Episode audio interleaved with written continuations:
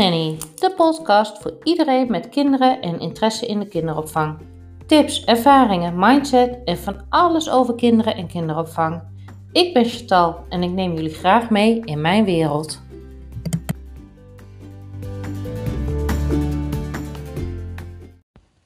Zo, wat een dag vandaag. Ik ben gisteren wakker geworden, of gisternacht eigenlijk, woensdag. Ja, van woensdag op donderdag, het is nu vrijdag. Ik ben wakker geworden met ontzettende kiespijn. En ik dus gelijk donderdagochtend tandarts bellen van ik heb ontzettende kiespijn. Nou, toen was het van je kunt wel terecht om 12 uur. Ik zei nee, dat kan niet. Want ik had gisteren een hele belangrijke coachingsdag. Dus ik zeg ik kan niet om 12 uur. Ik slik wel wat meer paracetamols. Heb je misschien ergens morgen een plekje? Nou, dat hadden ze gelukkig. Dus ik al helemaal gelukkig. Niet dat ik naar de tandarts moest. Maar ik denk dan hebben ze in ieder geval morgen een plekje. Dus gisteren de hele dag om de zoveel uur paracetamol geslikt. Opletten met kauwen. Dus voornamelijk veel op rechts kauwen en niet op links kauwen. En op die manier, ik denk dat gaat vast goed komen. Vanochtend, ik zou vanmiddag naar de tandarts moeten, 12:30. Dus vanochtend belde de tandarts of ik eerder kon komen. Ik zei ja, tuurlijk kan dat. Dus ik gelijk naar de tandarts toe. En nu blijkt dus dat mijn verstandskiezen, hoe je het dan ook uitspreekt, vind ik altijd een beetje een ingewikkeld ding. Dat die eruit moeten, zowel links onderin als links bovenin. En dat ze zo ingewikkeld liggen dat de tandarts zei van nou, daar waag ik me niet aan. Ik shit happens. Dan gaan we maar contact opnemen met de kaakchirurg. Dus de verwijzing werd doorgestuurd. En ik zou dus met kaakchirurg contact opnemen. Ging ik bellen. Blijkt dat de kaakchirurg 2 tot 3 weken wachttijd heeft voordat je aan de beurt bent. En ik denk, oh nee, 2 tot 3 weken met kiespijn lopen, dat is zo niet tof. Ik aangeef dat ik echt wel heel veel pijn heb. Dus de kaakchirurg heeft gezegd van of de assistente van bel vanmiddag nog even terug als we de verwijzing hebben van de tandarts. Als we de verwijzing hebben dus van de tandarts, mag ik dus terugbellen. En dan hopen ze dat ze dus volgende week misschien ergens een gaatje hebben. Dus ja, ik ga dit weekend doorbrengen op paracetamols en veel kopjes thee en rust. En hopen dat ik daardoor mijn kiespijn een beetje onder controle kan houden. Betekent wel dat ik vanochtend dus tot nu toe vrij weinig aan mijn werk heb gedaan helaas. Want naast dat ik dus zelf bij de tandarts was geweest, moest ik ook met mijn middelste Daniek naar de orthodontist voor de eerste keer. Danique is nu 10, dus er werd even gekeken op advies van de tandarts hoe ver zij nu is en of ze al moet starten met een beugel. Nou, Danique heeft dus een behoorlijke onderbeet. En de ortho gaf wel aan dat door haar ernstige onderbeet, of eigenlijk overbeet, zeg maar haar ondertanden staan te ver naar achteren en haar boventanden te ver naar voren. Of die staan eigenlijk goed, maar de ondertanden staan te ver naar achteren. Dat daardoor dus ook komt dat ze zoveel smakt. Nou, dus Danique was wat dat betreft helemaal gelukkig. Maar dan kon ze gelukkig tegen de oudere zus zeggen van ik kan niks aan dat smakken doen. Want haar oudere zus die ergert zich te kapot aan dat ze zoveel smakt. En wij kunnen er dus ook niet meer over mopperen. Want ja, het meisje kan er niet zoveel aan doen. Danique zelf die ziet het niet zitten om een beugel te krijgen. Dat gaf ze ook heel duidelijk aan. Zo van maar ik vind mijn tanden mooi. En ik wil mijn tanden niet veranderd hebben. Wat de orthodontist wel heel, heel schattig vond. Een hele lieve ortho hebben wij hier in Zutphen, mevrouw Brugman. Die echt bekend in land en omstreken. En we hebben nu dus besloten om nog een jaartje te wachten. Ook in verband met de verzekering. Want wij zitten bij de Menzis verzekering. En dan heb je een jaar wachttijd voordat je dus mag starten met een beugel. Ja, je mag wel eerder starten. Maar dat betaal je zelf de kosten. Dus ja, dat gaan we niet doen. Dus dat iedereen voor een tip. Heb jij een dochter of zoon waarvan je denkt, nou daar komt sowieso een beugel aan. Informeer op tijd bij de zorgverzekering die je hebt. Wat zijn de voorwaarden? Bij sommigen moet je dus echt eerder inschrijven. Bij sommigen kun je gelijk starten. Dus dat is echt wel eventjes van belang dat je daar naar kijkt. Wij wisten dit al, want er zit al jaren bij Menzis. En we hebben dit met Fabienne natuurlijk ook gehad. Dus ja, dat is even voor mij als tip. Let daar goed op in je zorgverzekering per wanneer je dus kunt starten met een beugel. En wij hebben dus voor januari 2022 opnieuw een date met de ortho. En dan gaan we kijken hoe we vanaf dat moment zeg maar, de beugel gaan inschieten en hoe Danique er dan in staat. Nou ja, en dan het is zoals mevrouw Brugman ook zei, het is net als zwemles. Je begint met de oudste en uiteindelijk eindig je de jongste. Babette die heeft echt het meest ongelukkige mondje van alle drie. Die heeft zoveel ruimtegebrek erin. En ja, over 2 jaar zitten we dus wederom op deze afspraak met Babette. Want ook daar zal een beugeltje in moeten. Nou. En dat komt eigenlijk een beetje op het punt van dat ik denk van waar ik het met jullie over wil hebben. En dat is veranderingen. Ik had van de week een gesprek ook met een eventuele nieuwe klant. Die op zoek zijn naar een nanny in Abcoude. En hun nanny vorige nanny is dus vrij onverwachts gestopt. Die hadden ze zelf geregeld via. Nou ja, dat is dus eens te meer een reden waarom het gewoon handiger is. Dat is niet handig. Ik had hem op vliegtuigstand moeten zetten. Sorry daarvoor. Eens te meer is het dus zo dat... nou ja, als jij gaat werken met een nannybureau zoals Top Nanny... dan... is het vaker zo dat zulke soort dingen als deze voorkomen worden. Want bij Top Nanny moet een nanny zich voor minimaal 1 jaar aan het gezin willen verbinden. Die commitment vragen wij voor een nanny. Want de hele procedure van een nanny aanvragen heb ik voorheen ook al genoemd. Dat heeft best wel veel voeten in aarde. Ik hoop echt wel dat daar een keer door de overheid naar gekeken wordt. Dat op een andere manier kan. Maar goed, dat is dus van belang. Dat je daarnaar kijkt. Maar wat hun dus nu aangaven is dus... Ja, hun nannies van de een op de andere dag niet meer komen opdagen. En nu zitten ze dus met het probleem dat ze iedere dag een andere nanny... of een andere oppas hebben. Ze vliegen dit nu op verschillende manieren in. Met oppas-apps als Sitly en Care.com en Babysits. En dat zijn allemaal van die wat simpelere apps... waarop niet gescreende oppas en nannies staan. Dat zijn gewoon mensen die zichzelf kunnen aanmelden... En op dat moment kun jij contact nemen van kun je oppassen. Er is geen referentiecheck geweest. Er is geen achtergrondcheck geweest. Er is geen social media check geweest. Weet je, je gaat af op het verhaaltje bij de foto. En bij het eventuele gesprekje wat je hebt via de telefoon. En dan komt een oppas oppassen. En ik snap dat mensen die keuze ervoor maken. Dat ze denken van nou dat is makkelijk. Hè? Dat het systeem is er. Dus laten we daar gebruik van maken. Maar ook hier in dit verhaal hoorde ik van deze klant dat de kinderen dus heel slecht hieronder gedijen. Ze hebben namelijk iedere dag een ander gezicht voor hun neus. En dat is natuurlijk ook het geluid wat we horen vanuit de kinderopvang. Op het moment dat daar veel ziekte is of veel wisselingen op de groep, hebben ook daar de kinderen dan dagelijks te maken met wisselingen. En kinderen gedijen gewoon eenmaal niet goed onder veranderingen. Wat je dan gaat zien is dat ze dus op een negatieve manier om hun aandacht gaan vragen. Nou, en wat wij als opvoeders dan vaak gaan doen, is juist die negatieve manier belonen door daar aandacht aan te geven. Dus dat is eigenlijk een beetje een omgekeerde wereld, want er gebeurt iets... hun vaste gezicht valt weg, er komt een ander gezicht waarvan ze die niet kennen... Ze gaan daar dan gedrag op vertonen waarvan ze eigenlijk wel weten dat dat niet de bedoeling is. Vervolgens worden ze aangesproken op dat gedrag omdat wij dat vervelend vinden. Waardoor je dus nog meer naar beneden gaat in een neerwaartse spiraal. En wat ik al zei, kinderen gedijen niet goed op veranderingen.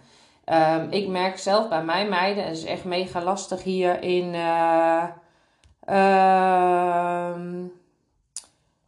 nu we heel veel zeg maar weer hier thuis zijn, wil ik graag de dingetjes veranderen. Ik bedoel, de bouwmarkten zijn met de eerste lockdown niet voor niks zo druk geweest.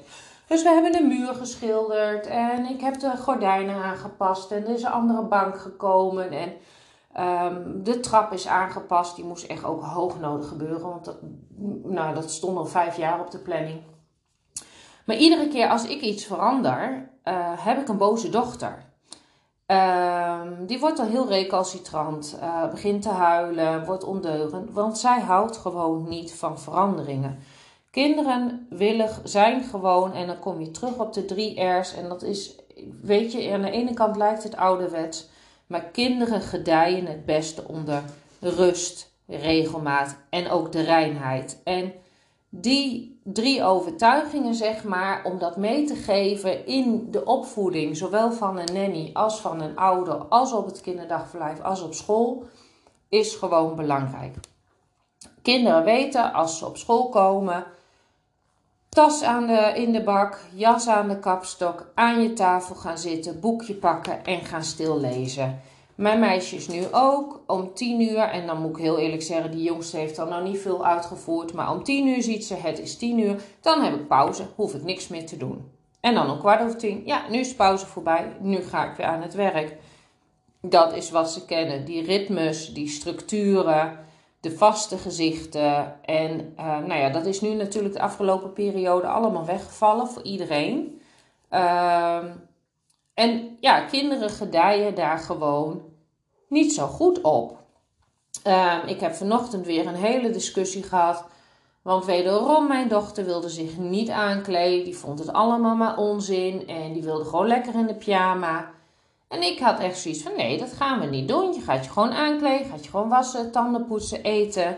Je stukje huiswerk maken. En dan kun je vanmiddag wat leuks gaan doen. Nou, een hele discussie krijg je dan, waarbij ik echt wel probeer te luisteren naar haar gevoel. Van wat voel je dan? Wat is er dan aan de hand waardoor je nu zo boos wordt? En op die manier het gesprek met haar aangaan. En dat is dus het leuke. Op 17 februari, ja, dan geef ik een webinar voor de nannies van Top Nanny en ook voor eventuele andere geïnteresseerden. Dus over het luisteren naar kinderen. En hoe doe je dat dan? Dus hoe benoem je die gevoelens en hoe ga je mee in de kinderen hun verhaal? Zodat ze wel gehoord en begrepen worden. Maar dat ze daardoor niet per se hun zin krijgen. Want onderaan de streep, ja, ze kunnen van alles willen en van alles leuk vinden. Maar onderaan de streep zullen er vandaag de dag toch nog steeds dingen moeten gebeuren. Dus dat is echt eventjes super belangrijk dat je wel op die manier het gesprek met het kind aangaat. En wat ik dus ook zal benoemen in de webinar, en waar ik dus wel heel graag met de nannies over wil hebben, hoe zij dat dan zien, is dus het stukje, hoe doe je dat dan bij hele jonge kinderen? Kijk, mijn meisjes zijn 8, 10 en 13, maar je kunt deze techniek ook toepassen bij baby's en dreumesjes en peuters. Dus echt de kinderen onder de 4 jaar. Ook daarin kun je gewoon benoemen, wat voel je, ik zie dat je verdriet hebt, wat kunnen we daaraan doen. En alleen al de intonatie die je in je stem legt en je non-verbale uitstraling, dat is al zoiets waar de kinderen op reageren.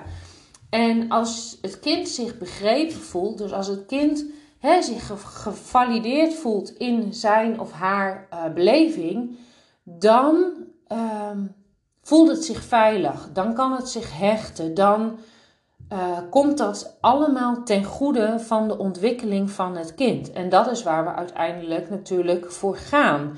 Dat in welke opvangvorm of welke gezinssituatie een kind zich ook bevindt, dat een kind vooruit kan gaan in zijn of haar ontwikkeling. Dat het kind gestimuleerd wordt om dingen te proberen, om uitdagingen aan te gaan, om als ze buiten gaan spelen te stimuleren, ook om juist wel in die boom te klimmen, om wel te kijken of ze over die grote plas kunnen springen. En als ze dan nat worden, of ze vallen een keer, of weet je, dat is niet erg, dat hoort bij het leven. Maar je wilt niet, een nanny hebben, dat als ze naar buiten kijkt en het regent iets, dat ze zegt, oh jee, het regent, we blijven vandaag maar binnen. Nee, juist dan. Ga lekker naar buiten. Trek laarzen aan. Trek een regenpak aan. Ga lekker stampen in die modder. Er zijn hele leuke, even nog een andere tip. Er zijn hele leuke buitenspeelpakjes van het merk Ielm. I-E-L-M. Die zijn in verschillende maten. Die heb ik altijd gebruikt voor mijn gastkindjes. Die zijn dus water- en windafstotend. Dus niet winddoorlatend. En daarmee kunnen ze zo lekker buiten spelen. Ze krijgen het er niet snel koud in.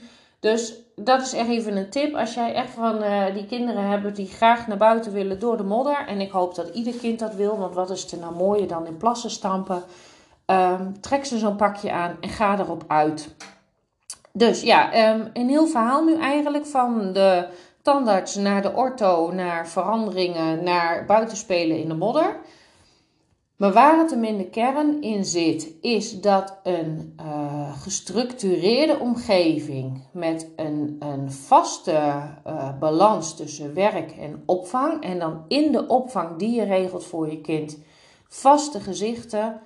Dat zijn elementen die cruciaal zijn voor kinderen in een veilige omgeving. Nou, in de vorige podcast heb ik het erover gehad dat de hele procedure om te werken met een nanny die ingeschreven staat in het Landelijk Register Kinderopvang, zodat er recht is op kinderopvangtoeslag, dat echt wel 8 tot 10 weken in beslag neemt. En dan heb ik het nog niet eens over het vinden van de juiste nanny, maar dan heb ik het puur en alleen over de procedure bij de gemeente en de GGD. Toen heb ik ook benoemd, er is ook een andere mogelijkheid. De andere mogelijkheid is namelijk dat je gaat werken met een nanny onder de regeling dienstverlening aan huis, maar niet ingeschreven in het Landelijk Register Kinderopvang. Nou, dan heb je dus geen recht op kinderopvangtoeslag. Dus dit is wel een structuur die handiger is voor mensen bijvoorbeeld met een eigen bedrijf. Want dan kun je dus de nanny in loondienst nemen onder de noemer als personal assistant. Dus dat betekent dat je haar op de loonlijst zet van je bedrijf. En dat je haar dus bijvoorbeeld ook taken laat doen voor je bedrijf. En daarnaast dus allerlei taken in en rondom je gezin. Dus dat is onder andere dus het halen en brengen van je kinderen naar school. Het verzorgen van de kinderen onder de 0 tot en met 4 jaar. Nu met het huiswerk maken, dus homeschooling kun je laten doen door de nanny. Boodschappen, schoonmaakwerkzaamheden, kleding ophalen bij de stomerij. Nou, je kunt het zo gek niet bedenken als dat je in samenspraak natuurlijk, want je moet natuurlijk wel de nanny daarmee in mee hebben dat ze dat ook daadwerkelijk wil. Dus daarvoor komen wij dan weer om de hoek heen dat wij de juiste kandidaat zoeken bij de vacature die jullie hebben. Kun je dus die nanny daarvoor laten aanvliegen. Het voordeel is dan ook dat onder de regeling dienstverlening aan huis mag je een nanny maximaal 3 dagen per week laten werken. Als jij dus een nanny meerdere dagen per week wil laten werken, stel 4 of 5 dagen, dan kun je dus beter kijken naar de constructie dat je de nanny in loondienst neemt. Nou, even een snelle rekensom. Als je een beetje een respectabel nannybureau hebt, zoals dat Top Nanny heeft, en dan de uurprijzen van een nanny, zit je al snel ongeveer op de 18 à 19 euro per uur. Ongeacht of je nou 1 kindje hebt, 2 kindjes hebt of 3 kindjes of, nou ja, met 4 kinderen wordt het vaak nog weer wat duurder. Als je dan kijkt naar de kinderopvangtoeslag, is de maximale kinderopvangtoeslag per kind per uur 6,49 euro. Heb je 2 kinderen wordt dat dus uiteraard 13 euro. Heb je 3 kinderen wordt dat 19,50 euro. Van die 6,49 euro krijg jij de vergoeding terug van de kinderopvangtoeslag minus je eigen bijdrage. Zit jij dus qua inkomen hoger dan een verzamelinkomen van 120.000, 130.000 per jaar, dan heb je ongeveer 30-40% teruggave van de kinderopvangtoeslag van dat eerste kind. Dus dat is zeg maar, nou, wat zal het zijn, 3 euro per uur. Dus dan ga je van die 18,50, 3 euro. Nou, in ieder geval onderaan de streep ben je netto nog steeds een eurotje of 8 à 9 kwijt voor een nanny. Als jij die kosten kunt invoeren in je bedrijf, waardoor je je omzet drukt, maar je wel alle luxe hebt van een nanny aan huis die gewoon 4-5 dagen kan werken, dan levert dat zoveel meer voordelen op. Plus, je kunt dan een nanny aantrekken die bijvoorbeeld wel de ervaring heeft, bijvoorbeeld al 5 jaar nanny is geweest in Frankrijk, maar misschien hier voor Nederland niet het juiste papiertje. Dat maakt dat als jij zegt, vandaag zeg ik wil heel graag een nanny in loondienst, dan kan je, als we de juiste nanny hebben gevonden, binnen 3 weken al starten met die nanny.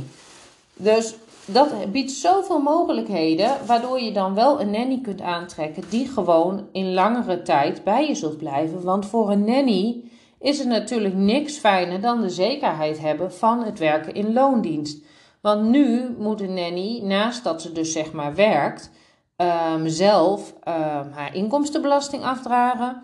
Ze moet zelf pensioen opbouwen, ze moet zelf haar ziektekosten afdragen.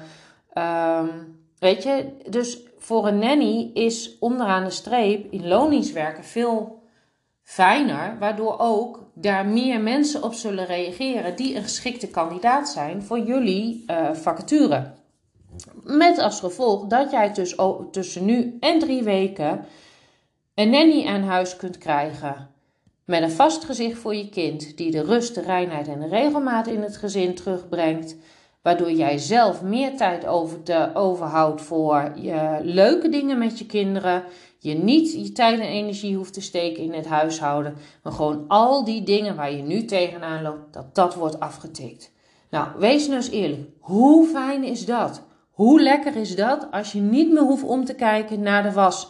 Als je niet meer hoeft om te kijken naar het eten koken. Als je niet meer hoeft om te kijken naar het huiswerk. Hoe fijn is dat? Dat wil toch iedereen? Nou, ik weet wel waar mijn keuze zou zijn. Als jullie hier nu meer over willen weten, ik zou zeggen, neem contact met ons op. En wij gaan voor jullie kijken hoe snel we dit voor jullie kunnen regelen. Bedankt voor het luisteren. Ik hoop dat jullie er wat aan gehad hebben. En tot de volgende keer.